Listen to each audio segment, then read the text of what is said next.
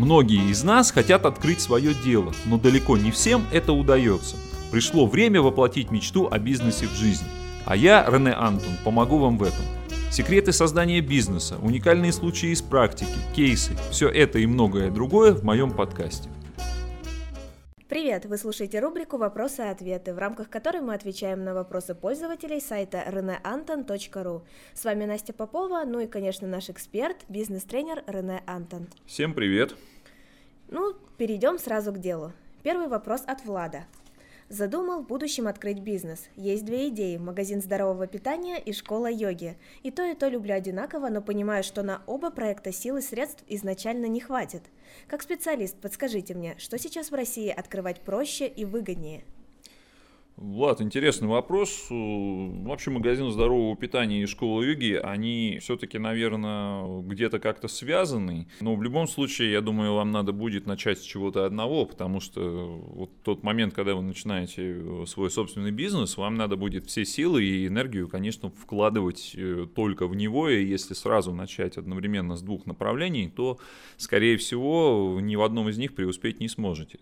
Ну, на самом деле, если совершенно одинаково любите оба этих э, вида деятельности, то, видимо, надо будет руководствоваться тогда рынком, понять, определить ниши для обеих этих идей. А, ну, то есть нам надо будет все-таки в самом начале определить, что из этого более востребовано вот в данный момент, именно в том месте, где вы собираетесь этим э, заниматься.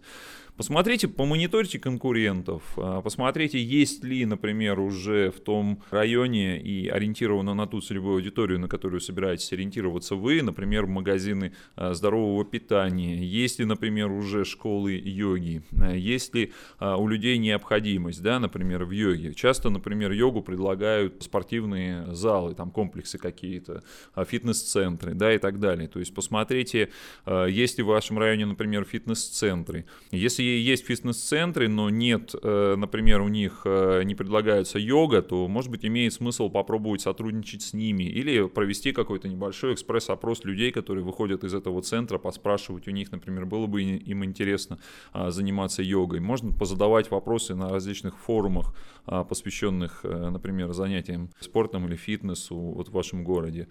То есть ваша задача сейчас, я, конечно, вам за 5 минут э, анализ э, экономически не проведу и э, анализ ниши не сделаю, но ваша задача это найти то направление именно, которое выстрелит быстрее. А выстрелит быстрее то направление, в котором вот ощущается некий вакуум предложений, но есть при этом спрос. То есть есть клиенты, которым это надо, но нет, или конкуренция есть, но она достаточно слаба. Поэтому ваша задача это определить вот именно то направление, которое быстрее быстрее выстрелит. А потом уже в дальнейшем к нему можно присовокупить, э, я так понимаю, ну, если вы, например, выберете йогу, да, потом можно тот же самый магазин здорового а, питания подключить. А что касается магазина здорового питания, имейте в виду еще а, тренд э, интернет-магазинов, который в последнее время набирает обороты. То есть сейчас у нас торговля очень часто переходит в интернет. То есть вы можете, например, тот же самый магазин здорового питания запустить в виде интернет-проекта, да, например, обеспечивать там доставку и также точно реализовывать продукцию продукцию среди ваших, э, например, посетителей вашей школы йоги, да, и так далее.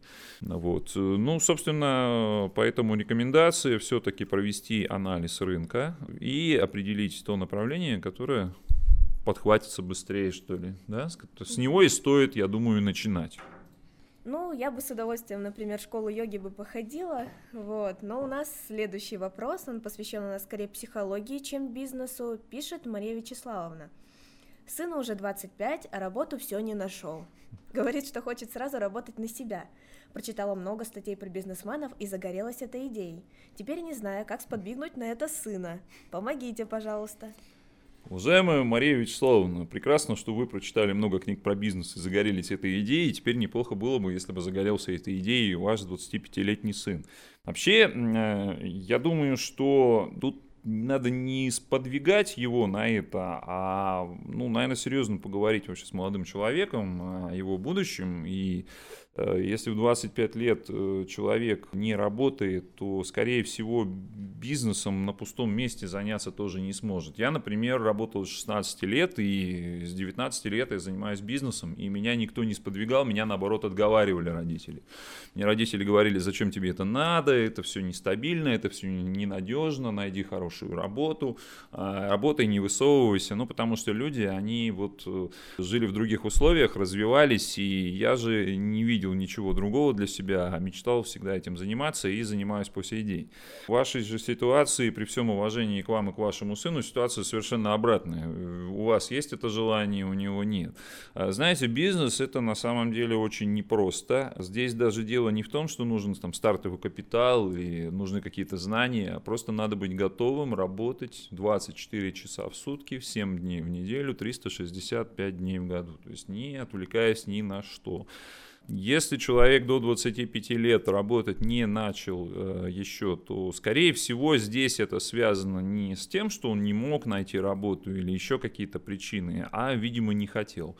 А хватит ли мотивов, например, человеку начать свой бизнес и двигаться дальше или нет? Вот задумайтесь хорошенько об этом, вы лучше своего сына знаете. На самом деле в бизнесе раньше, чем через 2-3 через года результатов никаких не придет, и а, надо будет постоянно вкладывать и деньги, и силы, и энергию, и забирать ничего не получится. Поэтому пусть он попробует поработать по найму, но без оклада, а на э, условиях процентов. То есть, например, пойдет в менеджеры по продажам куда-то он не будет рисковать финансами, э, он будет рисковать только временем. Он не сможет э, никак залезть в долги. Как это, в общем, может произойти в своем бизнесе очень просто.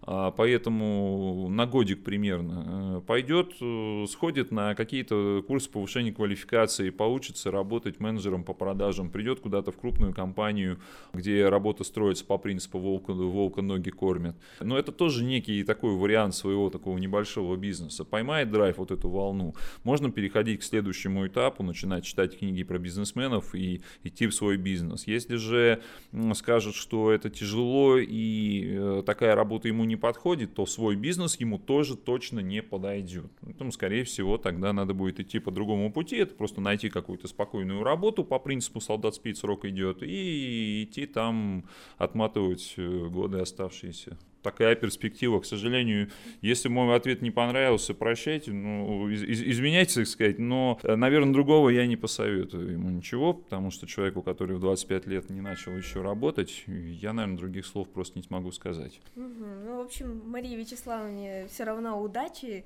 И, кстати, если вы прочитали так много статей про бизнесменов и книг, может, вам стоит свой бизнес открыть? Приходите ко мне на сына? семинар, да. да. Приходите ко мне на семинар, возьмете сына на работу потом, будет работать на вас. Вот. Практически на себя, да. Угу. Вот. А следующий вопрос нам задал Владислав Рогачев. Цитирую. Предлагают поработать директором в фирме. Оплата за каждое подписание документов или за посещение банка и другого органа. Стоит браться или нет? Спрашивает у нас Владислав. Ну, Владислав, э, я вам скажу, как называется должность. Должность называется номинальный директор. А, вы, конечно, можете себе напечатать визитные карточки, там, тесненные золотом, генеральный директор, да, я вам просто вам перспективу расскажу такой работы, которую вам предлагают, в чем она будет заключаться и что, в общем, за это вам грозит. То есть номинальный директор, он, по сути, выполняет какую-то работу, вот, вот именно ту, о которой вы написали. То есть подписывает документы, посещает банк или другой э, орган. Для чего вообще все это делается? Но это э, в лучшем случае э, это будет, э, не будет носить острого криминального характера. Может быть, там по какой-то причине, например, человек сам не может э, заниматься бизнесом. Может быть, это депутат, может быть, это сотрудник э, каких-то госорганов, там, сотрудник полиции или же какой-то госслужащий. А, который по закону не имеет права быть руководителем и являться собственником бизнеса. Это в лучшем случае. А, то есть ваша деятельность, она, конечно, все равно будет э, довольно рискованной. Ну, в том случае, если возникнут какие-то претензии, например, в дальнейшем к этой компании, то, соответственно, они сразу же проецируются на вас, как на руководителя. И за деятельность этой компании вы будете нести полную ответственность. То есть, если там будет что-то связано с неуплатой налогов, э, связано, например, с э, невыполнением каких-то работ или еще с чем-то, то вы будете за это отвечать. Несмотря на то, что общество с ограниченной ответственностью по своим обязательствам отвечает э, в размере уставного капитала, там вам говорят, это 10 тысяч рублей. Да, это так, но вот за нарушения, именно связанные с управлением компанией, отвечать будете вы, имейте в виду. А худший сценарий, он еще интереснее. А, такие фирмы очень часто создаются для хищений из э, бюджета или для оформления а, сделок, которые ведут, например, к незаконному возмещению НДС, то есть, ну, что тоже, по сути, является хищением из бюджета. Или, например, берут кредит в банке и не возвращают его. То есть, это связанная, деятельность, связанная с криминалом. В этом случае вас могут привлечь э, уже к уголовной ответственности. Вы будете считаться организатором, потому что вы руководитель компании. А, вы, конечно, потом можете написать заявление о том, что вот вы работали на таких условиях, на которых вы и нам сказали, там за, будут с оплатой за подписание документов и так далее. Но имейте в виду, что то, что вы являетесь номинальным руководителем, теперь тоже преследуется по закону. Есть статья 173, собственно, в которой а, все это описывается. Поэтому в любом случае это риск. И прежде чем за такую работу браться, э, я не могу вам сказать, браться или нет это ваш выбор, вам предлагают за это деньги, я вам скажу, не беритесь, вы потом скажете, что вот из-за этого не зарабатываете. Но вы хорошенько продумайте все свои действия. Вот. Я бы не советовал браться, конечно, но если все-таки решите, что возьметесь, то имейте в виду, что ответственность может настать в любой момент, вас могут вызвать э, в органы и так далее для дачи показаний, либо, что еще хуже, в качестве, так сказать, подозреваемого. Дальше может статус измениться в обвиняемого. Поэтому имейте в виду, что это опасные игры. Наверное, все. Ну вот, такой вот у нас сегодня оперативный подкаст. Он подошел к концу, а я напоминаю, что мы ждем ваших вопросов. Задать их можно на сайте reneanton.ru. Благодарим за внимание и услышимся в следующем выпуске. Да, спасибо за внимание. Воспользуюсь возможностью, порекламирую свой семинар, который пройдет 24 декабря в Конгресс-холле Васильевский в 8 часов. Пожалуйста, через сайт регистрируйтесь, приходите. Буду рассказывать о том, как зарегистрировать предприятие и не наделать ошибок э, в самом начале пути. Приходите, сможете задать свой вопрос уже в таком реальном режиме. Да без проблем, конечно, ответим. ответим. Спасибо mm-hmm. за внимание, всем Всё, пока. Пока.